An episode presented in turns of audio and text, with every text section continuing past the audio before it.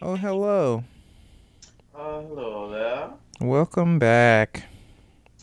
Welcome back to this wonderfully amazing show that we call Serving It Up. Serving It Up. Pip, pip. Cheerio. I feel like we should get into that mindset, no?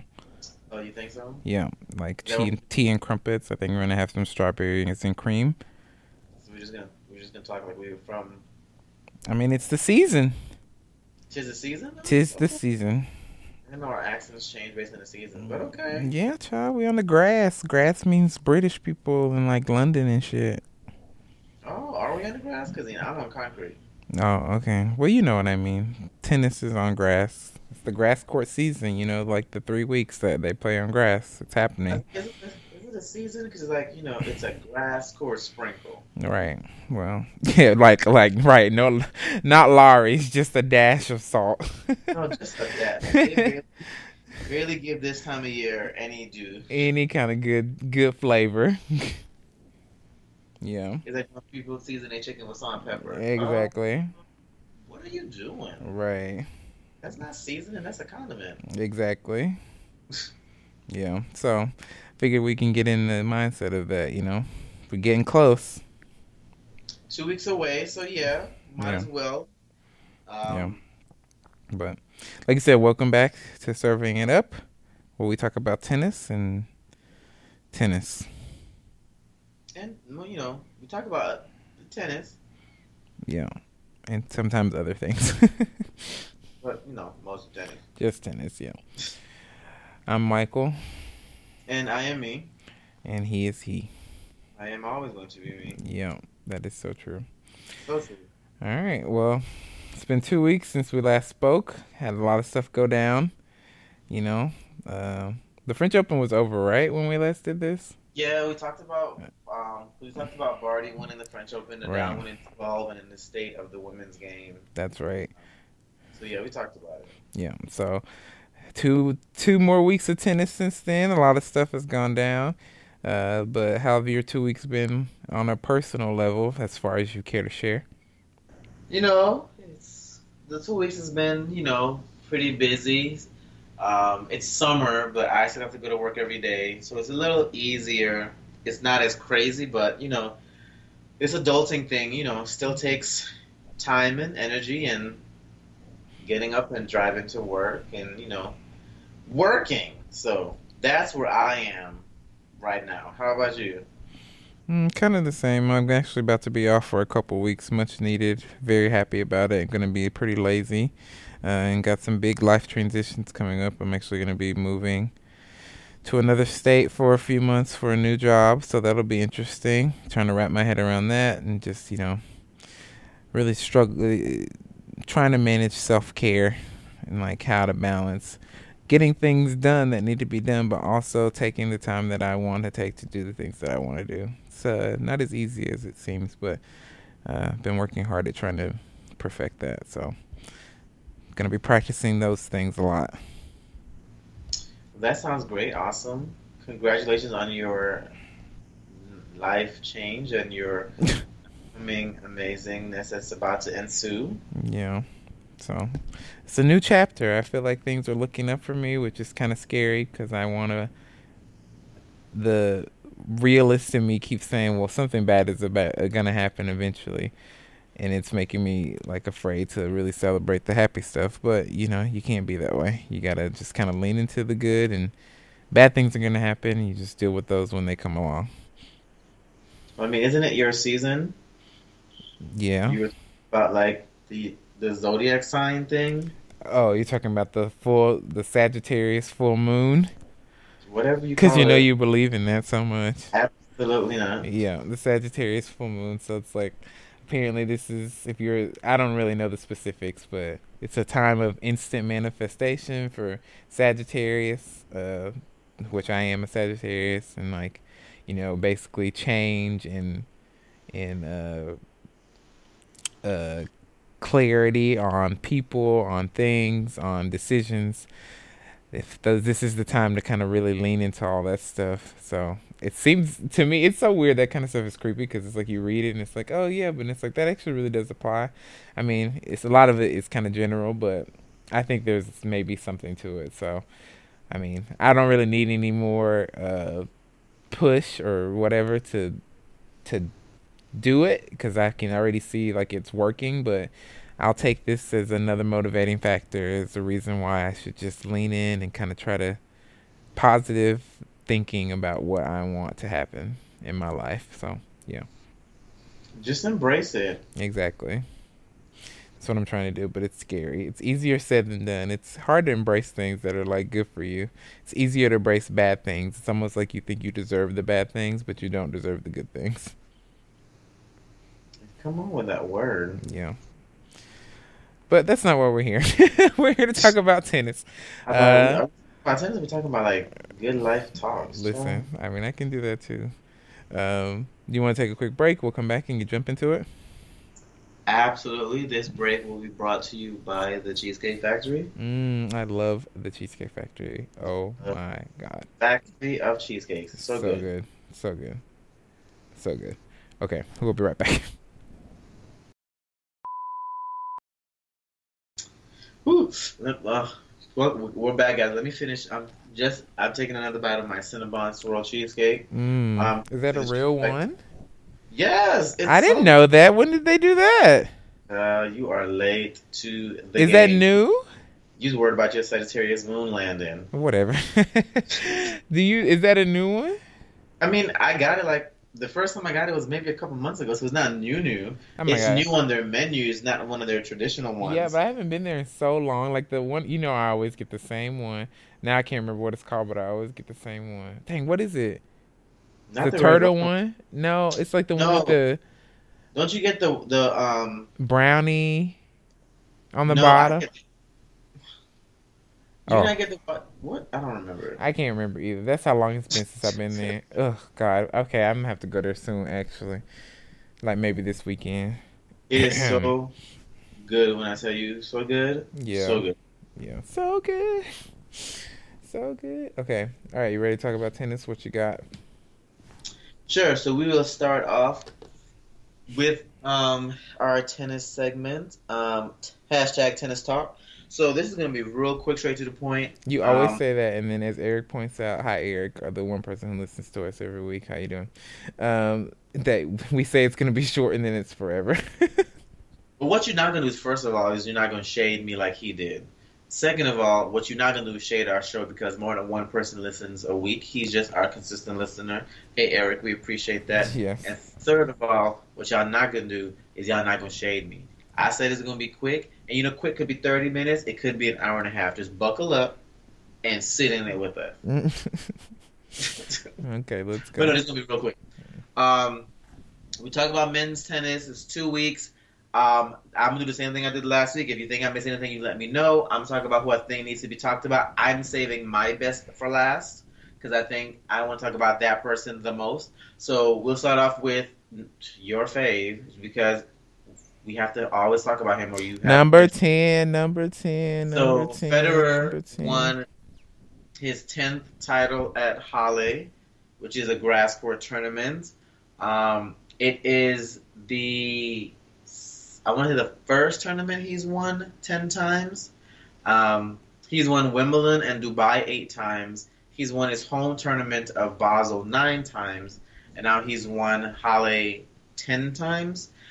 So another great thing, the last time we did a show, we were talking about Nadal winning the French Open 12 times. Now Federer's winning this one title 10 times. It's crazy how when the greats set these numbers up, because, child, there's so many people, no shade, absolutely no shade, because Lord knows I'm not a professional tennis player. But so many people end their careers without even winning 10 titles. And this man has won 10 at just one specific tournament. Yeah. So he had a couple of tough three-setters and in the semis and the finals. He ended up winning fairly easily, beating Goffin in straight sets, 7-6, 6-1. Goffin had literally played three sets every day. He was a little tired. But from the highlights that I saw, Federer was doing his typical grass court thing, being great. I think this does give him more confidence going into Wimbledon. Apparently, Wimbledon is taking this and possibly going to seed him number 2 ahead of Nadal, and Nadal will be number 3, which some people are like, oh, does that really matter? Just one seeding. It does matter. If you're seeded 2 instead of 3, now he has the possibility of not having to play Nadal and Djokovic back-to-back. So, like, if he was a number 3 seed, let's say he fell on Djokovic's side, he would have to play Djokovic in the semis, Nadal in the final. But now that he would be the number 2 seed if Wimbledon does grant him that, which I think they would. He only would have to go through one of them, and that would be in the final. So it is actually a big deal that they're planning to move him up. Right. Well, I mean, I think if anybody warrants being moved up, it's him. I mean, Wimbledon always, they respect the men and move them up accordingly. I see the shade there. Because for many years, they've disrespected the women, especially Venus and Serena. Yes. But they always typically move the men up. So Federer probably will be number 2. So, yeah, it's a good week for him. Anything else you want to add about your fave? I mean, no. I mean, it's just, he continues to add on to his legendary status. I mean, it's just kind of amazing at 37 that he's still out here, stunting on them hoes, showing them how it's done. And I just think everybody should take note. That's all. Are we having a Beyonce bow down moment? I'm just saying. It is amazing if you just kind of get out of your feelings and think about it. First of all, I'm not in my feelings. I'm in this cheesecake. Mm-hmm. But I think it's crazy how, people take different roles, and nobody wants to play as long as some other people. But I was watching I don't know what you call it, but it's a tour where retired players play each other. Mm-hmm. And Blake was playing Roddick in the semifinals of this tournament. And they were both talking about how, they're out here, they're looking pretty decent. Clearly, they're not working out as much, hitting the ball as hard, moving as fast. But they were commentators talking about how they're both years younger than Federer. And Federer's out here still number 3, still winning titles. So it all just depends, one, on what your journey takes you on. Federer could have stopped at 30. I feel like Roddick could have still been playing. But, do you want to keep up that training? Do you want to keep up that wear and tear in your body? Federer has that really smooth game that's not as taxing. But it was just very interesting to me that they were like, they're so much younger than Federer, but he's still out here winning. So no shade to them or to him. It's just amazing how people take different paths. Well, it's just all about, one, it's a mindset if you feel like you can keep up with the grind. And I think the thing about him, about Federer, is he's always been very, the way he plays is kind of it's so graceful. And I'm not trying to be a stan right now, but I don't know how else to say it, but in such a graceful way. I think he really does impact his body a lot less than other people do to get the same level that he does. You know what I mean? It comes so easy to him that I don't think it wears on him as much as it does on other people who have to try to maintain that level week in, week out. And so it's he can play at 37 and not be as affected because it's his game allows him to do that. Yeah. Yeah. He's just so light and airy. So shout out to him for still being here at 37, out here killing the game, still out here being favorites in Grand Slams. I feel like obviously the big three are going to be the favorites at Wimbledon. So shout out to him winning another title. It's his second title for the year after winning Miami. Is it his second? Did he win anything else? I think that's right. So, maybe? I don't know. So I know he won Miami because he beat Isner. So he has at least 2 titles. Right. I feel like he won something else. Maybe it's the third title. I can't remember. I can't remember. I know. You don't even remember who won the title last week. Exactly. Shout out to Federer. The second person I wanted to talk about on the men's side is this is going to be a dual talk because I said 3 people, but, I'm going to keep this together. Shout out to Feliciano Lopez, who was the king of grass, in my opinion, this weekend. Even with Federer winning 10 titles at Halle, Feliciano Lopez, he's 37 years old, got a wild card to play this week. And then also played doubles with Murray, because everybody should know by now Murray's back. Feliciano Lopez played such an amazing tournament. First of all, shout out to him because not only did he win the singles tournament, he also won the doubles tournament. And before y'all say, oh, That's cute. No, let's talk about this. This man beat, okay, we don't know this person in the first round. But then he had a walkover over Del Potro. Moment of silence for Del Potro. Absolutely one of my faves. And he just cannot stay uninjured or not injured. Like, I feel so bad for him. He messed up his knee again. The same one he had surgery on. He may have to have surgery again. He said he doesn't know if the match that he played at Queens is going to be the last match of his career. He doesn't know if he's going to be able to come back from this one. I feel so bad for him because I remember starting to follow Del Potro in 2009 when he went on a tear over that summer, won the U.S. Open, and he would have been a definite multi-Grand Slam champion. Just had to give him a moment. I feel so bad for him that he's injured again. Yeah, he always is getting injured. It is sad. It's so hurtful because he's such a good. He's like such a beast in how tall he is. He seems such like a calm beast, like such a nice guy. Everybody has nothing but nice things to say about him. So I hope he can come back, and I just hope he can. Shout out to Del Potro. He's so not. Yeah, it's like he's still good. Like when he's not injured, he's played so well. So it's like if he could just stop being injured, it really is kind of heartbreaking. He would have legit been a part of the Big Four. Yeah, like it would have been the Big Four, the Big Five, the Big Six, whatever. It would have been him, Djokovic, Nadal, Federer, Murray, Wawrinka. Because Del Potro really has a game to challenge all of them. And if we remember, he's beaten all of them. Like when he won the U.S. Open, he beat Federer in the final, destroyed Nadal in the semifinals. Like he's beaten Djokovic at the Olympics. Like he has a game to really beat them all on a consistent basis. But his body has just not given him that opportunity. So shout out to him. So, back to Lopez. He got a walkover in round two. Then he played Raonic, who we all know is great on grass and has a huge serve. Beats Raonic 7-6 in the third. Then he had to play my boy Felix in the semis, 6-4 in the third. And then played Simone in the final, 7-6 in the third. But again, let's pause on that because he had to play 4 matches essentially on within 24 hours because he had to win his semifinals against Felix, won it in 3 sets. Then he had to finish his quarterfinal doubles match right after. They were already in the second set and they won. They finished in maybe 30 minutes. Then he had to play the semifinals of his double on the same day. So now that's 3 matches.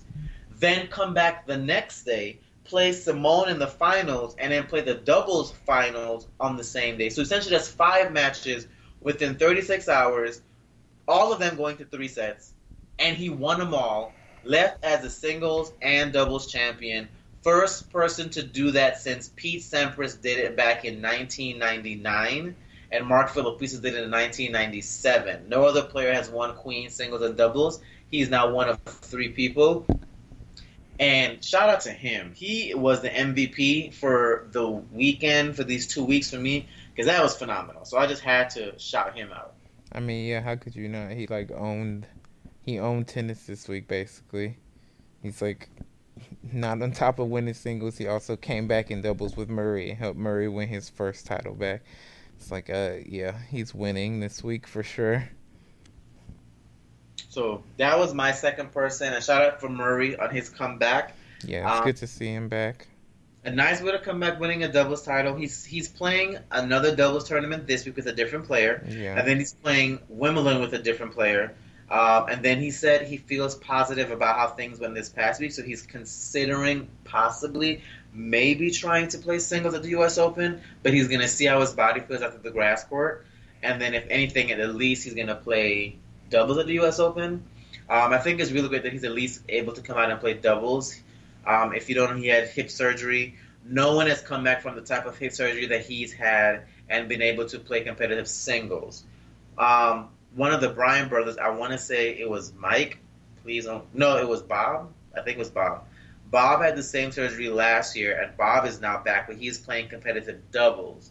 So nobody's done it with singles yet, so Murray is going to, push and try to be that first person. So shout out to him winning that title, and I hope he has a good grass court season. Murray, if Serena's up for it, I doubt she will. Murray's looking for a mixed doubles partner. I don't think Serena's going to play mixed, but, you know, Venus might if Serena doesn't play doubles. Just letting you know, Venus has a very accomplished doubles resume, so don't sleep on her. Right. I think they would be a good team. I mean, I think he's dealing with this a smart way to come back, you know. It's like a good way for him to kind of get some matches, see how it really feels, test it out, see what he thinks, and kind of go from there. But, yeah, I'm totally down for Murray-Venus doubles at the U.S. Open. That would be fun to watch. But I'm like, yeah, I wonder if they're, like, close. I never really thought – I've never seen them interact with each other before. Me either. But he always speaks highly about – I mean, you know he's a big advocate for women in sports and equal play. I mean, I think mostly because of his mom.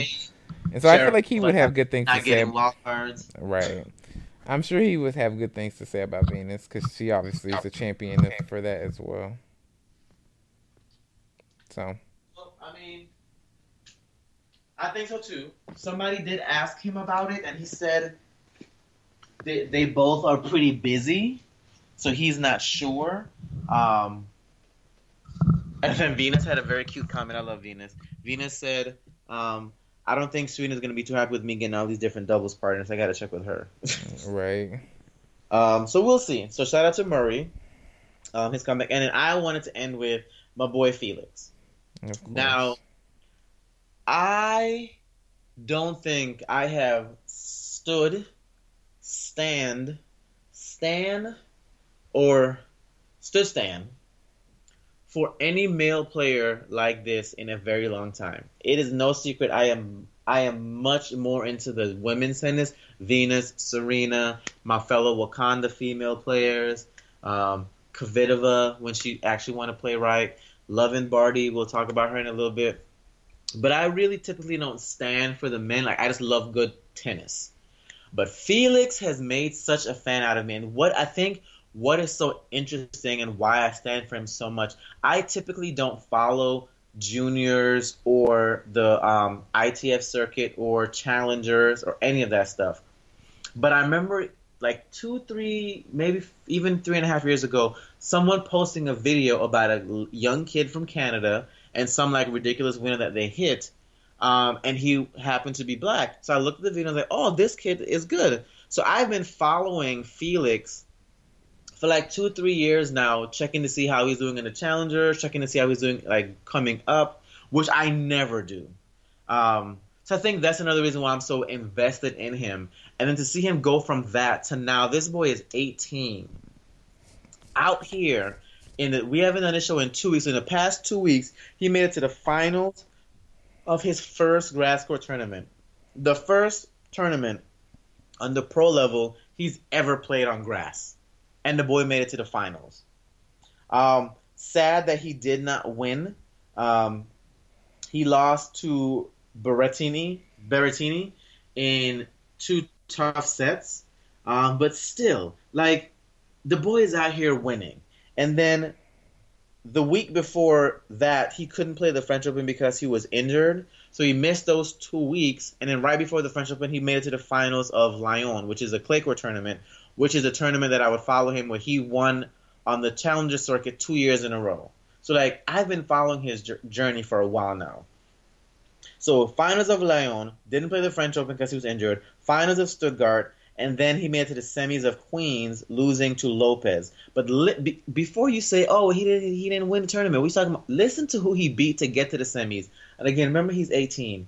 He beat Dimitrov in the first round.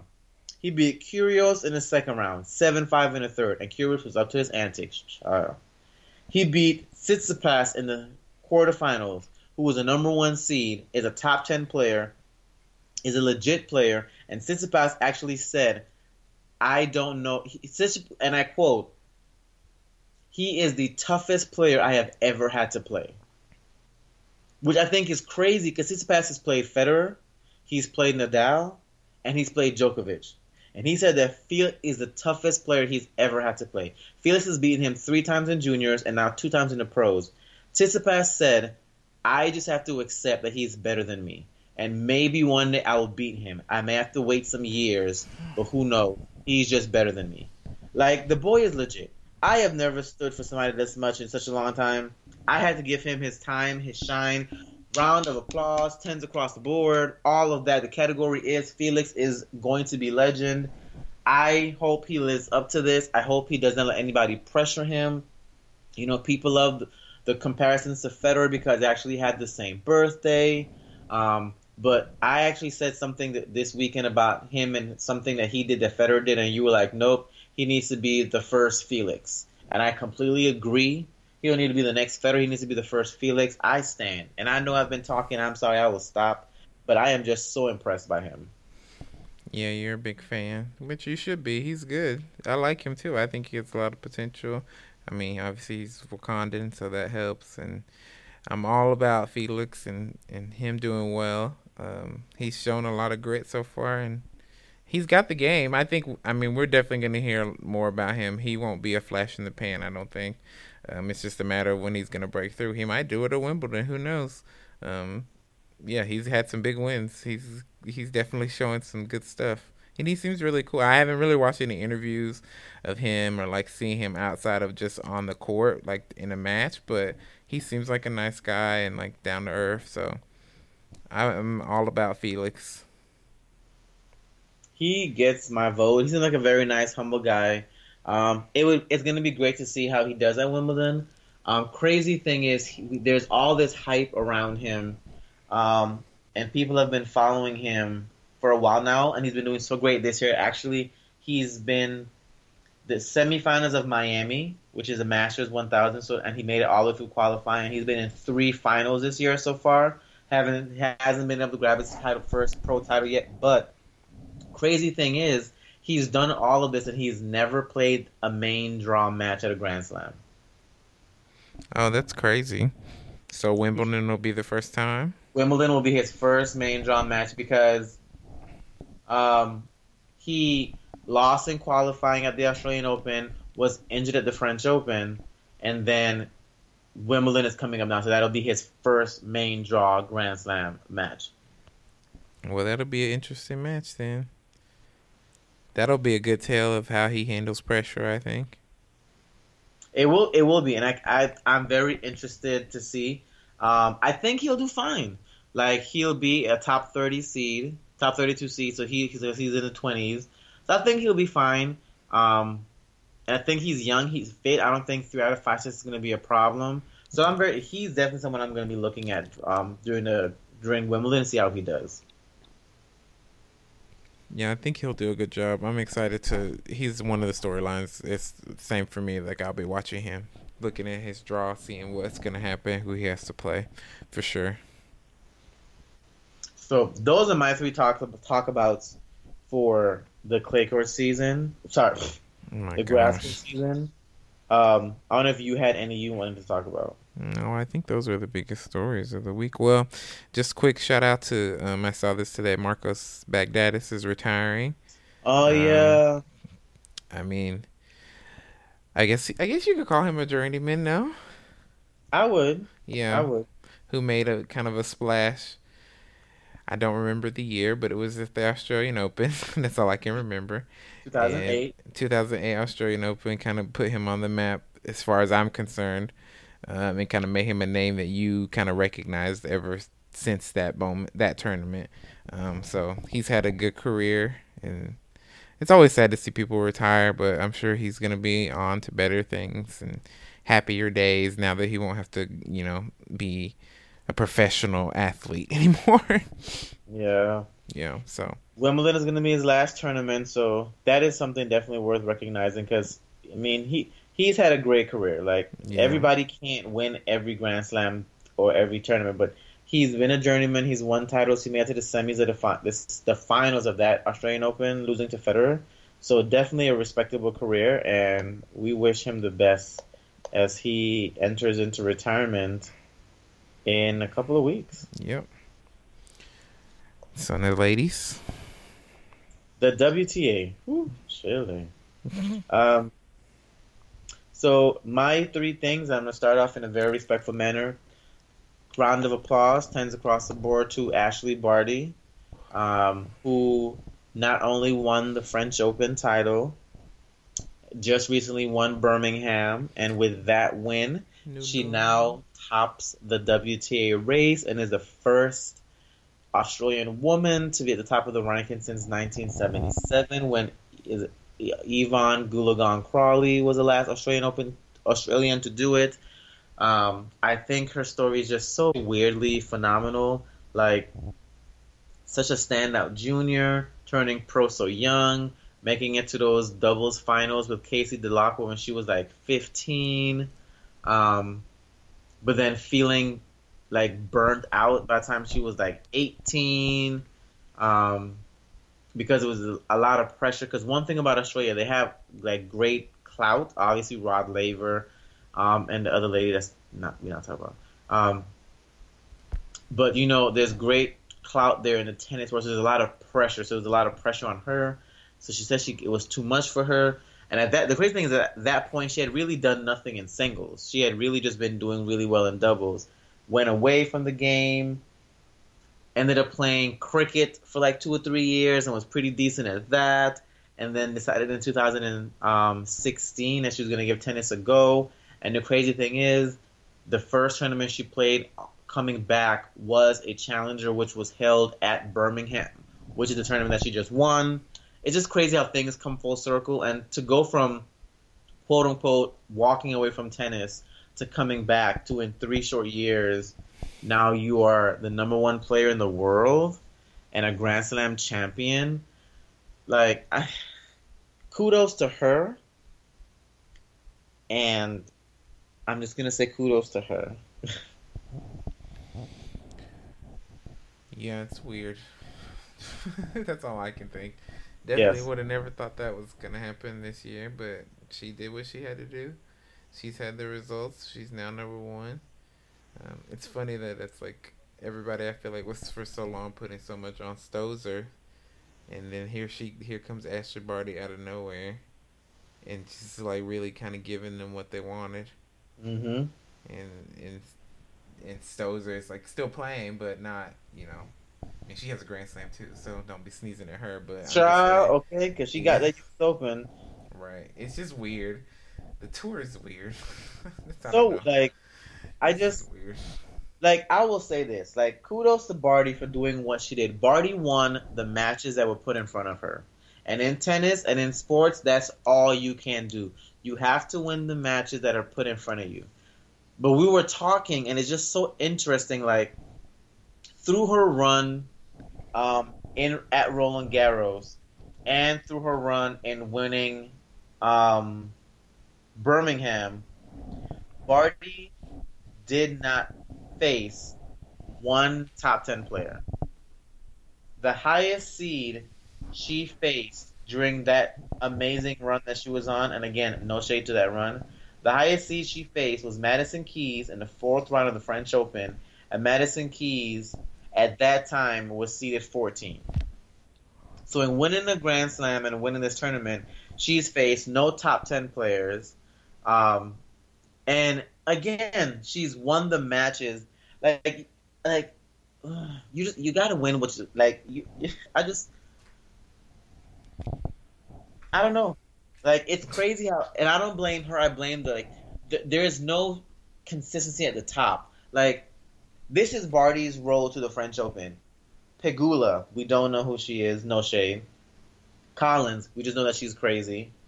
Petrovic, who's not like as strong as she used to be. Her ranking has dropped really a lot. Kenin, who, you know, she'll be a good player. She's the one that took out Serena. Keys, we know Madison Keys. Like I said, she was seeded 14. Anisimova, a teenager who was on her way up. And Vondrasova, another teenager on her way up. So, like, none of those are names we really recognize or, like, you think people beat on their way to their first Grand Slam. But again, you can't blame her, because where was Halep? Where was Svitolina? Where was Pliskova? Where was Osaka? Where was Kvitova? Well, she didn't play. Where was Williams? Serena losing to Kenin. Where was Sloan? Like, you have to win the matches put in front of you, but it's amazing that she can be on this amazing run and have to play no top 10 players. And, like, all of the top 3 women in the world were at Birmingham. Osaka was there, Barty was there, Pliskova was there. And she's had to play none of them in this amazing run that she's on. Yeah, so kudos to her for seeing this opportunity and for snatching it up. Yeah, I mean, that's all you really can do. You can't throw away your shot. She certainly has not. So she's reaping the benefits of it. So let's see if she can keep it going at Wimbledon. I saw she pulled out of Eastbourne because she had injured her arm or something. Yeah.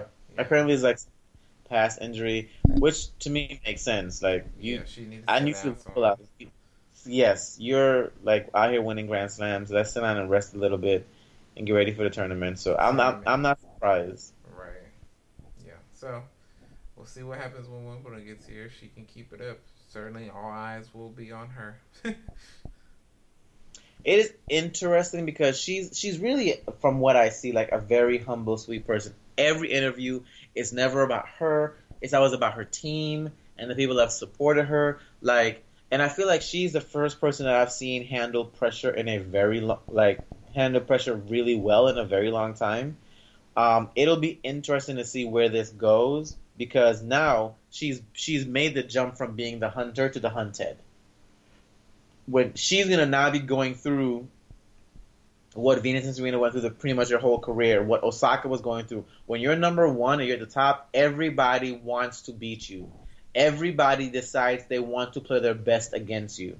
So it's a different mindset. And like one person said, I can't remember which top player it was, but it's like when you get to the top, there's nowhere for you to go but down.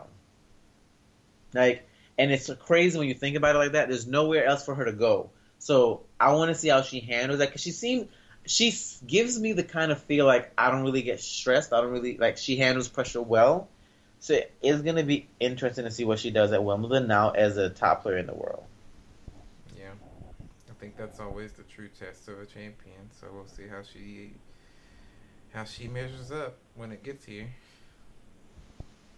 So other than that, I mentioned Kenin briefly because she took out Serena, the French. Kenin did win a title this past week. She beat Bencic in the final, so she won a grass court tournament, her second title for the year, so she seems to be making a stay for herself. So shout out to Kenin on her win. And then on the women's side, I really can't, those are the two women tournament, I can't think of anything else. Well, Sharapova came back. Oh, yeah, you can talk about her. She lost to Kerber, right, in the second round? Yeah. Right. She had a pretty easy win the first round. I don't remember who she played, but I know she won in straight sets, I think. And then she lost to Kerber, which is, not unexpected considering she hasn't played in forever, but that's a pretty big deal. So I'm guessing she'll be at Wimbledon, and we'll get to see some more of her playing. I'm really shocked she's still playing, to be honest, but she just thinks she still has some wins in her, or she wouldn't be out there. I mean, she feels like she has something to prove, like, and I think it's all because she doesn't want people to end, or she doesn't want her career ending where people are saying she couldn't do it because of the drugs. Yeah, but that's what we're gonna say, child, because that's what you're still proving, regardless. I mean, I'm very surprised she's like struggled this much to get back, but they say the women's game is much deeper nowadays, so. Ooh. Yeah. And she's also one of the older gals now, too, so she got to treat her body a little bit better. I think she's been plagued by injuries a lot since she's come back, which has kind of hindered her more than she probably wanted it to. Yeah. Yeah, so. It'll be interesting to see what she does at Wimbledon. It's her favorite tournament. She hasn't won it since 2004. Yeah, that's a long time. Long time, but she still loves it, so we'll see. That is a good thing to point out, that Sharapova is back, and she's competing at Wimbledon, so we'll see how she does there. Yeah.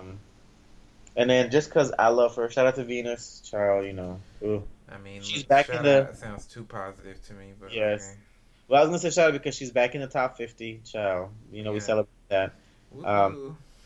She's back at 44, but Venus, we love you, girl, and always will. However, what happened after being up 4-1 and points to go up 5-2? Against Venus.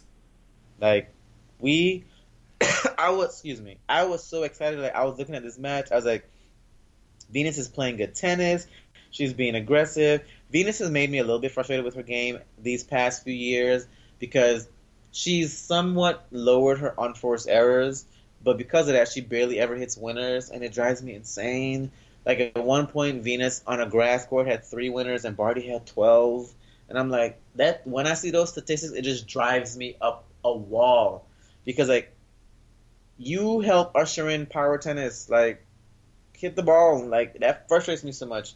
But you were up. You were so close to winning that first set. I'm not saying you should have won the match, which you should have. But at least win that first set. Like, sometimes I just get frustrated when she's, like, in that winning position. And then, like, something happens. And it's like she just clicks off. And I'm like, where did you go? Come back. Yeah, it's really annoying. I don't know. It's like you don't really... It's more annoying because you don't know what it is. And it's like I'm trying to be fair to her because she is 39 now. Happy belated birthday, child. And it's just like that's she's old. No shade. Like, not really old, but like as far as tennis is concerned, she is old.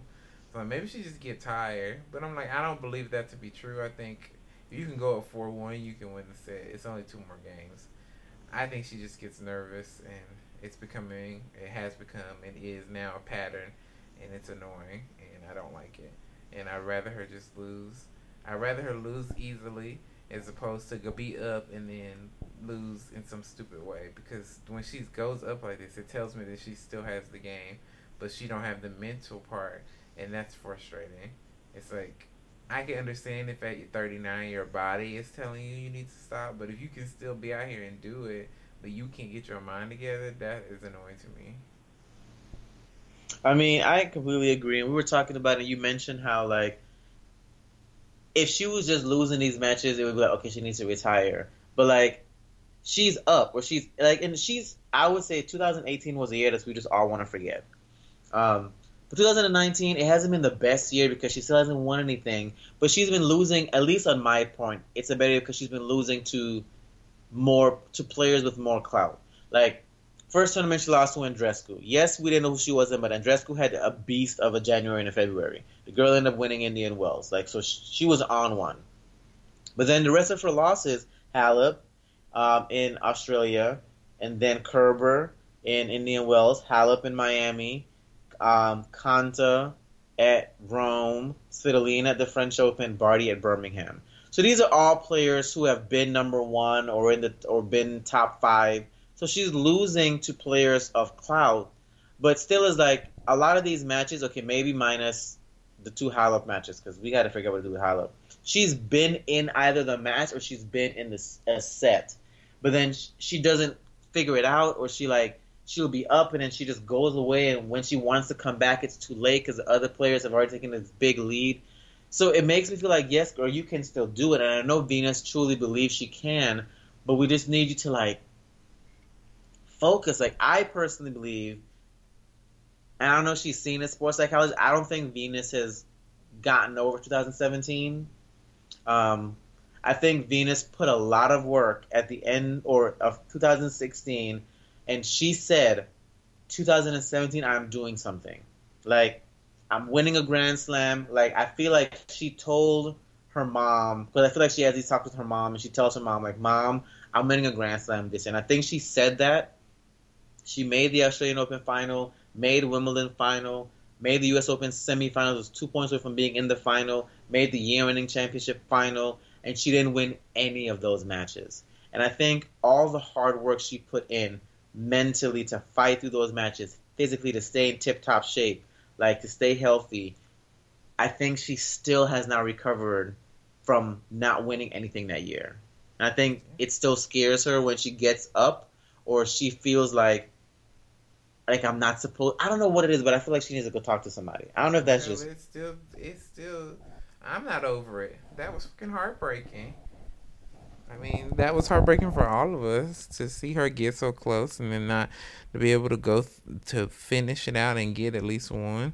And I'm not blaming it on her. I mean, some of it was like mental, but That's a lot. That's hard. That's a big disappointment. So I get this. She's struggling with it. I totally get it, but she needs to learn how to deal with it.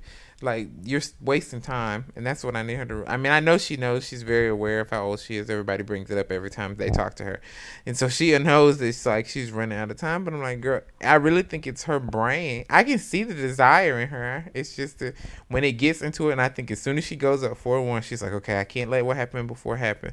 And as soon as they win a game and it's 4-2.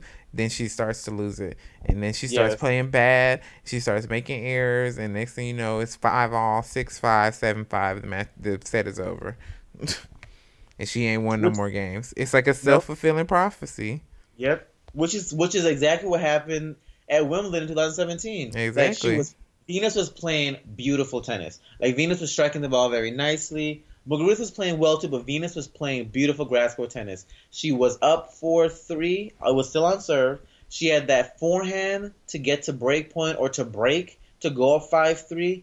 And then, like, you saw the desire in her eye. You saw the fight. And she missed that forehand. And then Muguruza won that game. And she fear took over. She's like, oh, my gosh. I feel like she thinks, like, she feels like, did I just miss my chance? Yeah. And then she feels like she can't get another chance in the match. And then after that, what ended up happening? Venus lost the second set in the Wimbledon final 6-love.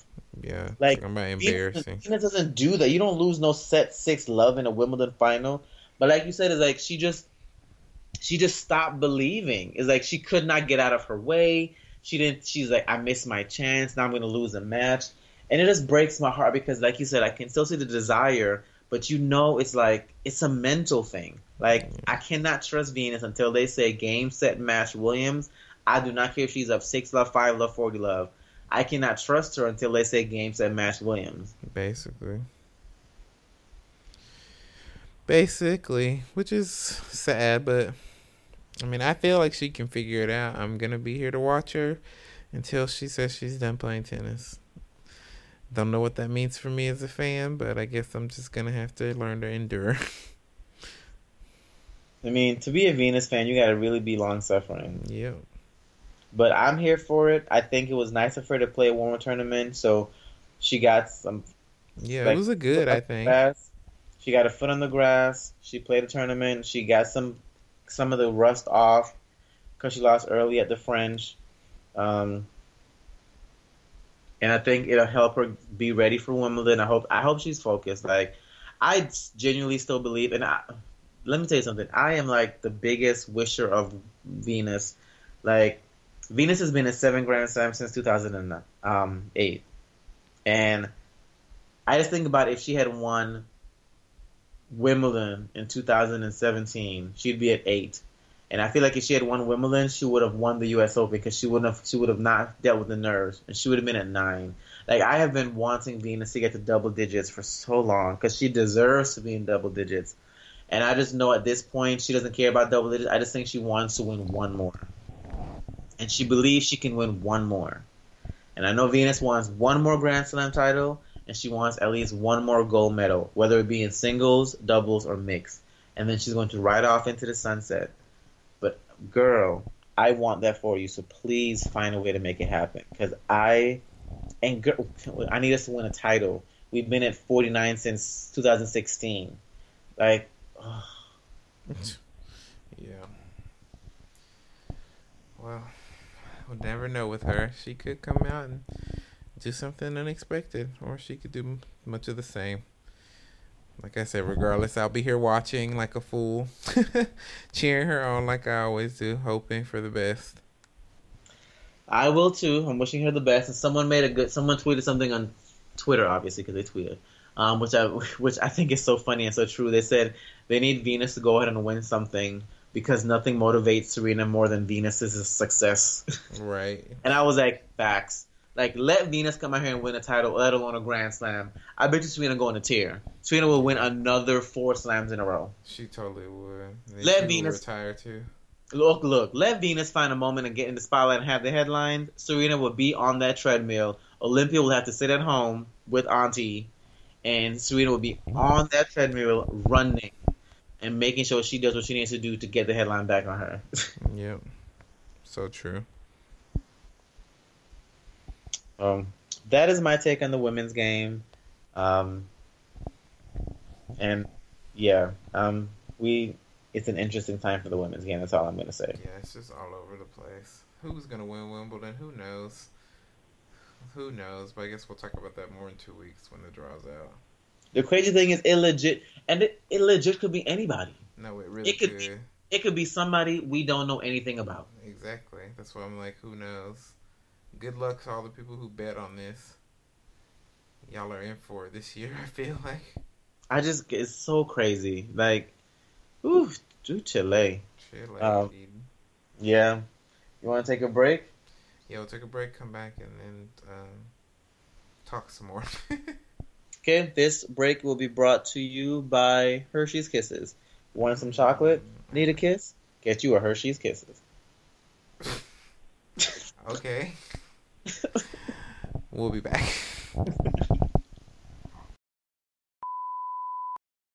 Oh, child, I got chocolate on the microphone. Excuse me. Not on the microphone. Oh, God. It's just, I love them so much, I'll be like, well, let me have one. And I'll be like, oh, let me have two. Oh, let me have three. It's only like 10 calories. Let me just have more because, you can't have just one. Okay, I think that's Pringles, but No, that's Hershey's Kisses too. You ever eat just one of them things because they're so little. But it's not their slogan. I know. I'm not saying it's their slogan, but I'm saying they make you want to eat more. I remember I used to always eat a bunch at once because it's like I would be like, oh, let me just have one. What? It's because it's so little. You're like, yeah. Oh, like I can like 10 of them. Ten of them is like one chocolate bar. Exactly, precisely. So yeah, so good. Love my Hershey's Kisses. Not the ones with the almonds though. Those are gross. I hate almonds. No, I can do without the almonds. Yeah. Okay. So great. We're actually done now, right? Yeah. Yes, we're wrapping the show. So thank you guys so much again for tuning in. Yep. Yeah. I mean. It's been an interesting 2 weeks. Glad we got to kind of recap some of that. It's been a lot. It's always funny because we're always like, okay, we can't talk about this too much on the phone because we have to save it for the show. Gotta talk about it on the show. We should just record everything we say and then cut that into the episode. It would be hilarious because some of the things we say are like so like factual and funny. Right, and rude. Because, we specialize in rude. Just a little bit. Yeah.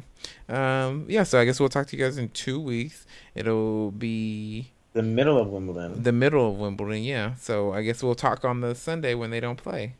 Yes, that'll be perfect. Yeah, that'll be good. We'll try to get an episode out then so we can kind of recap the first week. Maybe we'll do a quick little something when the draw comes out just to kind of talk about what we think. That might be a good idea. I don't know. We'll see how we feel. We have lives and stuff because we're adults.